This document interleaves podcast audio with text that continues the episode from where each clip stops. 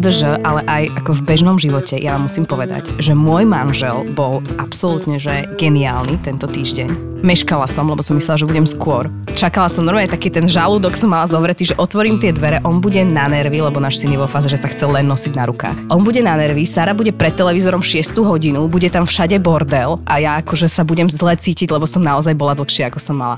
Otvorím dvere, tam ticho, jedno dieťa spí, druhé sa uspáva v posteli s Maťom v Sárinej izbe. A normálne som ostala taká, že čo teraz? To som sa cítila, že wow, takže som poupratovala a išla si ráhnuť. A potom sa zobudil malý, takže už to bolo jedno. No ale toto sa zopakovalo dva večery a dokonca už potom k tomu pribudla aj večera takže uvarila aj večeru už do toho všetkého. Mala by som ja viac chodiť do práce a on by sa mal viac starať o domácnosť. Viac rodiť. Viac rodiť. Viac no. rodiť.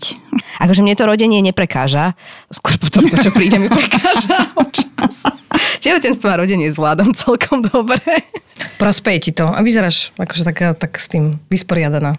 Vysporiadaná so životom a svetom. Áno, áno, áno. Ako sa máte? Perfektne. Mala si dobrý týždeň? Celkom aj áno, hej. Ja som tento týždeň ťahala sople a riešila kašle, lebo však všetky deti sú choré. Ja som si včera umila hlavu kondicionérom, pred silnou zostavou a dneska som o 8 ráno taxikárovi povedala dobrý večer. On sa začal mega smiať a bol veľmi príjemný potom celú cestu, lebo podľa mňa si myslel, že som taká akože nie úplne na poriadku. O koľkej si nastupovala do auta? Po 8 ráno niekedy. Že to je noc. To žena. Hovorí si ona, ktorá má dospelé dieťa, že o 8 je noc. Pre mňa o 8 je, že pol dňa za nami. No ja už mám deti v škole a v škôlke, čiže o 8 mi začína život v podstate, teda ten pracovný.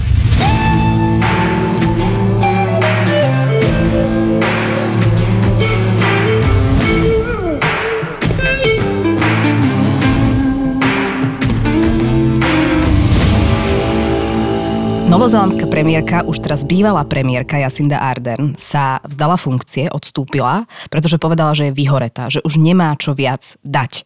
Povedala, že za tých 6 rokov jednoducho dala tej krajine, čo mohla dať. A zároveň povedala, že ju jej rodina ju podporovala v tom, aby pokračovala a vytvorí jej zázemie na to, aby jej ten priestor dali. Hej, že to bolo ešte veľmi pekné, že povedala, že to nebolo rozhodnutie rodiny, alebo že vnímala, že jej rodina na ňu tlačí, aby odišla. Nechali jej proste slobodný priestor na to rozhodnúť sa tým spôsobom, aký chcela a oni ju budú podporovať vo všetkom alebo spôsobom, ktorý si vyberie. Hej? Že toto bol pre mňa veľmi dôležitý bod číslo 2, ktorý tam ona pri tom odchode ako keby spomenula. Ja to vnímam ako iný odchod a hlavne to vnímam ako odchod nejakej novej generácie štátnikov a politikov. Že takto akože iný odchádzať. level správania. Presne tak. Ano, tak. Jedna vec, ktorá sa mi na nej veľmi páčila tou jej záverečnou tlačovou besedou, bola, že dokázala vyhodnotiť zvyšok svojich síl, ktoré má na to, aby previedla tú krajinu možno ďalšou krízou, ktorá nás čaká a zároveň dokázala vyhodnotiť, že nebude schopná prinášať nové riešenia alebo ťahať to naďalej a tú mašinériu proste jednoducho opustila. For my part, I want to finish with a simple thank you to New Zealanders for giving me this opportunity to serve and to take on what has and will always be the greatest role of my life. I hope in return I leave behind a belief that you can be kind but strong, empathetic but decisive, optimistic but focused, that you can be your own kind of leader One that knows when it's time to go. Ona je v tomto úplný unikát, myslím ano, si. za mňa to bolo veľmi štátenické, bolo to jasné, má výborný tím, podľa mňa, ktorý jej pripravil ako keby tú speech, ten spôsob, akým odchádzala a potom v tej výmene ako keby otázok odpovedí s novinármi ukázala svoju ľudskú tvár. Za mňa pozerala som tú tlačovku mnohokrát, viackrát, aj večer, aj ráno, aby som ako keby získala odstup od toho. Neprišlo mi to ako hrané. Neprišlo mi to ako natrénované. Ty si spomínala, že má, že má dobrý tým. Ja si myslím, že v dnešnej dobe sa to trochu preceňuje. Je veľmi dôležité, aký máte tým, určite áno, ale ten líder toho týmu, alebo tá osoba okolo, ktorého ten tým je vystavaný, ten je dôležitý. Lebo to je DNA toho, ako sa ten človek a celý ten tým bude správať, čo budú komunikovať, čo budú hovoriť. A dneska sa častokrát stáva, že aj novinári majú tendenciu ospravedlňovať jednotlivých politikov tým, že to zle komunikovať. Nie, taký je. Taký je jednoducho.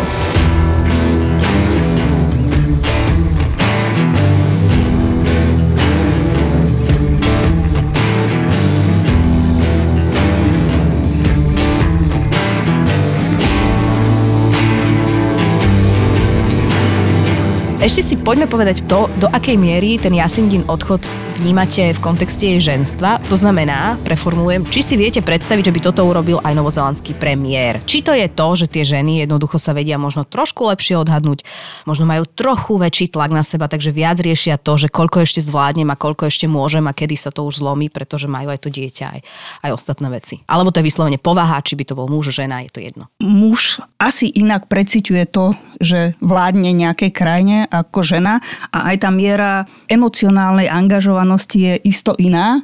Väčšia či menšia? Š, je menšia. Nemám rada takéto generalizácie inak, No ale... poď. No, myslím si asi, že, že to vnímaš tak a ja to možno trošku vnímam podobne, ale hovorím, je to generalizácia, nemáme na to dáta. Máš na to dáta, Mima? Na čo? Že, že či sa že muži rozhodnú ísť takto postaviť pred Že, že muži tlačo- vnímajú vedenie Nemáme krajiny. dáta, ale nem- nemáme toľko političek, aby sme ich vy... Presne tak, že poviem, tie dáta nemáme. nejak e, relevantne vyhodnotili. Pre muža podľa mňa je to viac o dosahovaní cieľov, o nejakom statusovom symbole, o naplňaní nejakého ega, aj v dobrej miere, lebo ego je aj dobrá vec. Keď to aj teraz zoberiem na, a vidím tú situáciu na tej stredopravej scéne napríklad, kde, e, kde sa akože všetci spájajú, ale vlastne každý chce svoju vlastnú stranu, lebo každý chce byť líder. Tak ono to asi nie je úplne o tom, čo rozprávajú, že to je, ale je to o tom egičku aj o tom, že nejaký starší politik si povedal, že teraz zažije renesanciu a, a dobehne na scénu a behať síce vie, ale zjavne asi na tej scéne nie je úplne priestor pre ňo.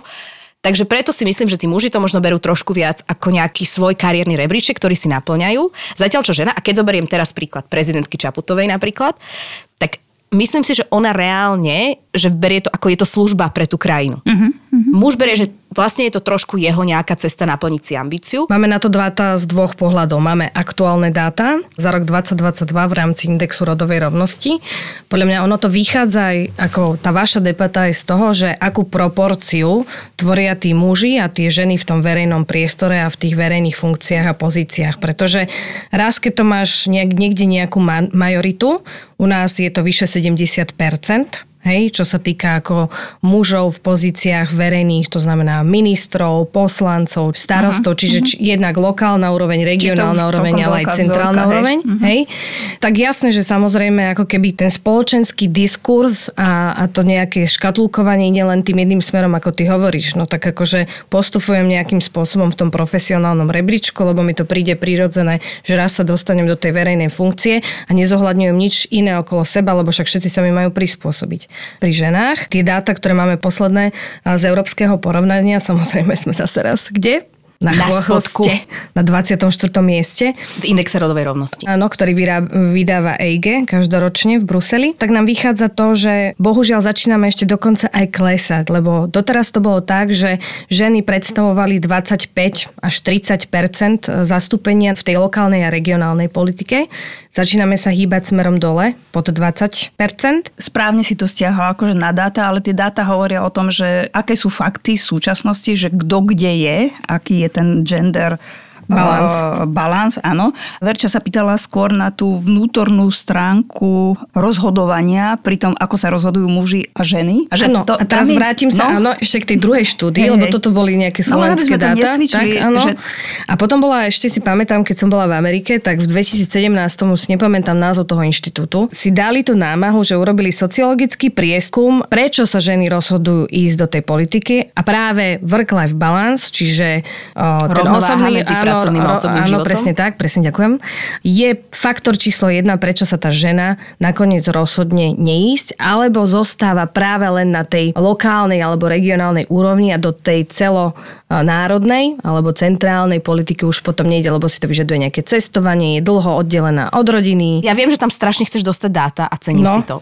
Chceš Ale nesedia ti do tejto, pretože ty hovoríš o tom, že práve tie ženy zvažujú varietu faktorov No. no. inú ako muži zvažujú, ale ja hovorím, že, že keď už tá žena ide do tej politiky, tak ja mám, hovorím, môj osobný pocit, ktorý je ťažko merateľný, že vníma to blaho tej krajiny alebo toho, čo spravuje viac ako muž. A povedala som to a hotovo a stojím si za tým. Že akože sa stará, hej? Áno. No počkaj, ale podľa mňa je to veľmi individuálne. Máš pocit, že Je to jedna, v- jedna bývalá tenistka v samozrejme. Národnej rade Slovenskej republiky je tam preto, lebo si myslí, že sa stará o túto krajinu? Nie, lebo sa kamaráti so správnymi ľuďmi a je, je to konkrétne jedno, ale nejaké zo všeobecnenie musí byť vlastne aj preto, že prečo je toľko mužov v politike a tak málo, málo žien, aj preto je nejaké spoločenské nastavenie. To tiež sa deje kvôli aj vonkajším okolnostiam. Nie je to len osobné rozhodnutie muža, ale aj preto, že od malička je nejako vychovávaný v tom, aby bol on ten driver rozhodnutí. Monika Todová mala pekný rozhovor s e, Radom Baťom, kde on píše o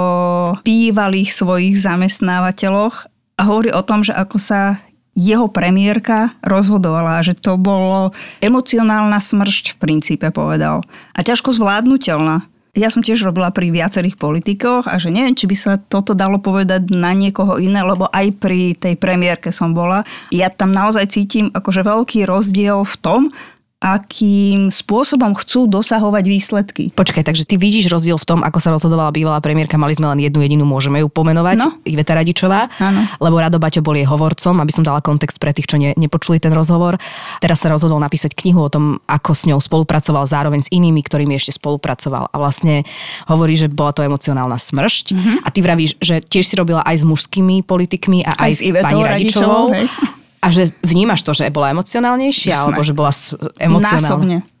A to Násobne. je zlé? A ja to neviem, je zlé? No neviem, len neviem, či sa do veľkých riešení, či to je najlepší na, inštrument na to, aby si dosiahol cieľ. Áno, emócia je dôležitá. To rozhodovanie je možno o tom, že ísť do toho a slúžiť tejto krajine je určite pri žene iné, veď akože v konečnom dôsledku to kopíruje to, akým spôsobom sa staráme o tie deti a čo chceme vidieť z nich, aby na konci čo z nich vyrastie a to, čo dáme, to aj vidíme. Je nutné rozobrať v tomto momente rozdiel medzi emóciou a hystériou, pretože tieto dve sa často zamieňajú a najmä pri ženách akákoľvek emócia alebo náznak emócie sa už klasifikuje ako hystéria príklad, keď muž buchne po stole na porade, lebo povie, že takto to už ďalej nejde a mám toho dosť a musíme sa preorientovať týmto smerom, tak OK, je presvedčený, je nahnevaný, v poriadku, ide mu to. Keď to urobí žena, povie si, mm, asi má menštruáciu hysterka. To som ja inak párkrát urobila. Hej, že si trieskala mm-hmm, a nepovedal si niekto, že má... V obchodných jednaniach, vieš čo, som to neriešila ak si to pomysleli, tak to bola nejaká barlička pre nich. Druhá vec, že som to dosiahla to, čo som potrebovala, akože obchodne. Inak, keď som minulý rok robila storky na náš Instagram, to všetci vidia, keď ja robím storky na Instagram. Lebo ale... to vyzerá, ako keby si ich robila na kalkulačku. Áno, no. presne tak. Ale UN Women malo veľmi krásnu kampaň. Využili dve slova, ktoré vysvetľovali v kampani, linkované na ženy a to je bossy a puši. Ja som napríklad dostala tiež veľakrát tento feedback, hej, hej, hej, hej, ale mám, snažia no. sa ako keby vysvetliť to, že bossy je v podstate líder, pretože vedie ten tým, snaží sa ho previesť tou celou situáciou, tým problémom, tak aby dosiahol to druhé, puší a to je výsledok. Hej? Tlačí na pílu. Áno, tlačí na pílu. A pri mužoch, manažeroch by sme si bosy a puši v živote nepovedali, ale žena, keď vedie, buchne po stole, ja buchnem po stole, aj dokážem byť ako britva nepríjemná a viem dostať tento feedback, ale na konci dňa mám ten výsledok, ktorý sme potrebovali dosiahnuť. Ale prekvapuje ma, že musíme v roku 2023 stále vysvetľovať, že ak toto povieme o ženách, tak vlastne ich chválime potrebujeme tomu dať pozitívnu emóciu, že nie je zle byť bosy a puši. Je to vlastne kompliment na to, akým spôsobom dokážeme aj my, manažerky, proste fungovať a byť. Toto akože otvorila citlivú tému pre mňa, lebo význam slov a zneužívanie tém cez slova, dávajúc im iné významy, je obrovská téma. Veci typu pochod za rodinu, pochody za mier. Dva no, a... exemplárne prípady zneužitia slov a významu a stále to funguje. Alebo keď sa cez poslanecké návrhy, a premostím, snažíme pom- akože pomáhať, hej. Hej, no, akože pomáhať ženám. za rodinu, no. Hej, presne uh-huh. tak. Hej, že stále... Lebo že tí, čo sú akože za rodinu, tí, čo nie za... sú na pochode za rodinu, sú vlastne proti rodine. Áno. Áno. Hnutie za život, akože oni sú za život, lebo všetci ostatní sú proti životu. To je Alebo vyslovene, že za smrť. No, Predstav si, že urobíme, že áno, hnutie vlastne to... za smrť. Áno, áno, áno. A výsledkom toho je poslanecký návrh pána, o, už x návrh, Nepovedz pána, to meno po, zase. pána poslanca Čepčeka. A toho môžeš, toho nikto nepozná. Ktorý hovorí o tom, že keď budeme informovať o tom, kde a aká žena, kde si môže dať žena urobiť UPT, umelé prerušenie tehotenstva, tak vlastne ju podnecujeme k tomu. Uh-huh, Hej? Uh-huh. Že toto je v dôvodovej správe. Počkaj, ja keď vidím reklamu na čerpačku, ja sa tak by som sa tam išla natankovať. No. Dome ma až ma tak, až ma tak, až také zimomriavky mám. Tak Takže ja rozumiem Čepčekovi. Hej. hej, no. A ešte ti akože dá, že vlastne ty by si mala stráviť 4 dní, tých 96 hodín na to, aby sa vlastne a premýšľať o tom, to či vlastne inak, chceš alebo nie, nechceš. To je taká krutosť toto, tento konkrétny ano. návod, akože predlžiť to utrpenie v tom stave, akom tá žena je, predlžiť to utrpenie, odkedy sa rozhodla také niečo požiadať, to je, že šialenstvo. A povedzme si, že v období, kedy Počet interrupcií je na najnižšej úrovni, odkedy sme samostatnou republikou. Kedy inokedy ako na Medzinárodný deň žien by sme sa mali pozerať na to, ako sa reálne tým ženám tu žije na Slovensku. Alebo všeobecne, ale my sme na Slovensku. A nie len brať Medzinárodný deň žien ako niečo, že niekto niekomu dá karafiát alebo urobí estrádu na nejakom pódiu ako súčasť nejakej kampane ale to, že poďme reálne analyzovať, ako sa tu tie ženy majú, lebo ja nepotrebujem kvety. Trošku som mal trému pred pani Helenkou, ale na to si zvyknem. Viete, ja mám doma tri ženy, manželku, dve céry, tie už sú dospelé, 28-26 rokov. No a moja manželka je učiteľka, takže samozrejme doma, doma, musím, doma musím poslúchať. A vrátim sa k tým interrupciám. A ten pán poslanec, ktorý navrhuje predlžiť lehotu, počas ktorej sa žena rozhoduje, on vlastne len zase naznačuje, trošku obkľukov, že tá žena je vlastne trochu hysterka a že možno, že keď jej dáme mm-hmm. trošku viac mm-hmm. času, ona sa uvedomí a ona to dieťa porodí. Mm-hmm. Ako ak si niekto myslí, že ženy sa rozhodujú, idem na manikúru, nejdem na manikúru, idem na interrupciu, nejdem na interrupciu, tak nech ten človek sa vráti do základnej školy. Lebo ja som Ale počúvala rozpravu, prepáč, ešte keď bol jeden z tých x tých návrhov v mm-hmm. parlamente, kde aj tento pán uh, hviezdil, ale aj iní poslanci sa, sa vyjadrovali k téme interrupcií a tam reálne padali veci, ja som si z toho vypisovala, ja si to pamätám, že keď by to tá žena poriadne zvážila, keď by možno sa trošku zamyslela, keď by pochopila, že ono sa to dá. Toto sú citácie z Národnej rady Slovenskej republiky, kedy sa prerokovával návrh na obmedzenie interrupcií. A hlavne, že sa tom rozprávajú ľudia, ktorí si majú ako keby reálne ani nemôžu mať nikdy skúsenosť. OK, ale Biologicky zase, to nejde. Ja chápem, že aj muž sa k tomu, máme väčšinu mužov, bohužiaľ v politike, takže rozumiem, že oni to riešia, ale mňa sa to normálne ako osobnostne dotýka, lebo ja som matka, som dvojmatka, každých 6 mesiacov máme interrupcie v parlamente. To, že aká je pomoc slobodným matkám. O, je častejšie. To, že ako by sme mohli mať firemné škôlky, podporiť to, aby sa tie ženy mohli vrátiť do práce, lebo to, že sa vrátia do práce, pomôže celej krajine a tie krajiny, ktoré majú veľký návrat žien do práce, alebo teda sú na pracovnom trhu aj s deťmi, majú vyššie HDP. Že vlastne tá téma sa týka každého a každej. A nie je to nejaká ženská téma a nie je to to, že vyťahnem to z klobúka, keď potrebujem mať pocit, že idem sa niečím akože odprezentovať. Tak pani Záborská prišla teraz s najnovším návrhom, že ideme podporiť pôrodnosť žien na Slovensku spôsobom, že teda nebudeme dávať príspevok pri narodení dieťaťa len na prvé tri deti, ale už rovno na prvé štyri deti a tam to zastalo. Mm. Hej?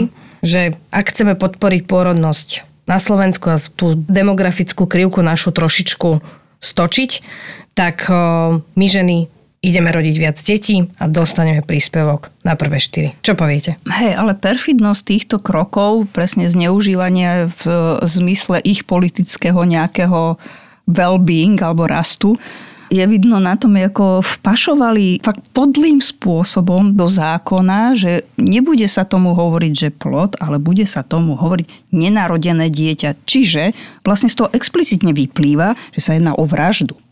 Akože absurdné veci robia a je fakt, že tá téma komunikácie v tom zohráva veľkú rolu a možno, že sa môžeme akože o nej rozprávať a dúfam, že nám prídu aj nejaké podnety, lebo v dnešnej dobe postfaktuálnej sú tie témy proste nástroje boja. Ja si len predstavujem jednu vec, ako ja mám rada, keď vidím takéto niečo napísané a čítam si to a vyvoláva to vo mne emóciu, že ja si predstavujem, že ak vôbec niekto môže sadnúť a niečo také napísať. No, je to zákon o niečom úplne inom, ale že toto škrtneme a sem toto dostaneme, že to nie, nie je plod, ale, plod, ale je to nenarodené dieťa. A, a pritom, akože ono sa to môže zdať odťažité, lebo ja sa ešte stretávam s argumentom, že vlastne Veď ono to stále platí, stále môžu tie ženy ísť na interrupciu, keď už sú teda také nezodpovedné a tak si to akože nerozmyslia, tak veď môžu, len dlhšie počkajú, ťažšie sa k tým zákrokom dostanú, nebudú, nebudú vedieť, kde sa to deje, ísť. lebo proste nesmieme to povedať, hlavne, že vieme, kde si máme kúpiť alkohol, cigarety, prípadne čo ja viem, čo iné, ale nebudeme vedieť, kde ti môžu zdravotne pomôcť, to je stále zdravotnícky úkon. V Amerike už sú štáty, ktoré prijali naozaj prísnejšie, mm. dokonca mm. až zákazy interrupcií, prípadne naozaj len vo, vo vyhrotených prípadoch. A tie ženy sú prípady, že umreli pretože sa nedostali včas tam, kde sa mali dostať, lebo tie kliniky, ktoré sú napríklad na hraniciach tých štátov, kde sa to môže, majú trojnásobný nápor. A sú ženy, ktoré vykrvácali pri mimomaternicovom tehotenstve sa nevedeli dostať k zákroku, keď je to život zachraňujúci zákrok, Áno. ale nevedeli sa k nemu dostať. To znamená, že ono sa to začína plíživo, ono sa to začína drobnosťami a či je to o deň viac, o deň menej, ale sa to končí tu. Ty si pekne otvorila jednu tému a to je to, že čo pre nás znamená Deň žien. Mňa frustruje na tejto krajine jedna vec, ak to mám povedať takto, a všetky firmy, všetky proste neziskovky zorganizujú všetko 8. marca, vtedy sa ideme všetky roztrhnúť, lebo proste každá sa musíme niekde Áno. vyjadriť a niečo povedať. A príde 1. apríl, všetci sa zasmejeme, lebo však to je deň vtipu a skončili témy. Tak ja si na Medzinárodný deň žien želám, aby uh, sme sa viac chápali aj ženy, aj muži a aby sa to presne, ako povedala Mima, nepersonifikovalo len na toho 8. marca, pretože deň žien by mal byť každý deň. Ja si na Deň žien prajem, aby sme sa raz dostali k tomu, že boj za naše práva už nebude bojom, ale budeme plne rešpektované. Nebudeme sa pokúšať žiť v tejto krajine eh, prostredníctvom alebo formou voľby, že si stále musím niečo zvoliť preto, aby som niečo mala, ale že to bude plne prirodzené a budeme si ten život užívať. Ja si neprajem nič, lebo ja si nepripúšťam, že máme rozdelenú spoločnosť na mužov a ženy, bo máme ľudí. A Bo ty tak by som- mesiaci? Hovorím, že to nepripúšťam. A takto by som to chcela mm, viesť túto debatu v tomto zmysle.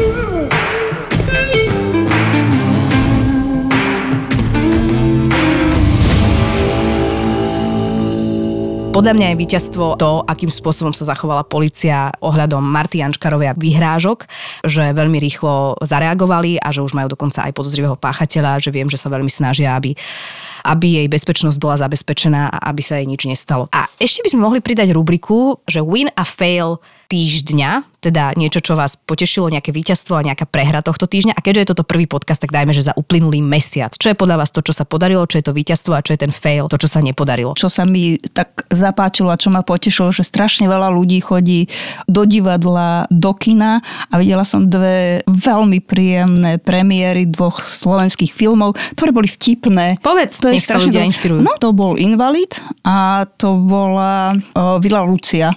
Dve komédie. Veľmi fajn. A fail?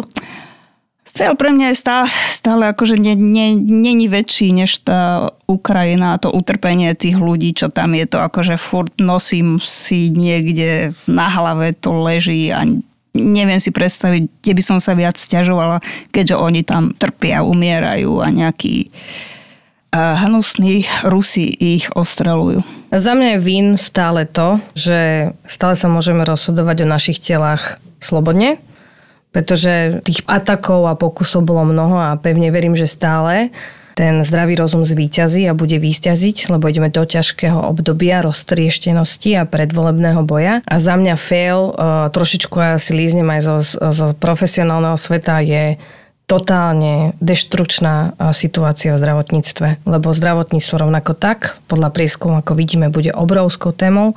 Pevne verím, že sa k tomu v jednom podcaste dostaneme, pretože až vyše 80% zdravotníckých pracovníkov tvoria ženy. Takže dotkne sa nás to dosť významne.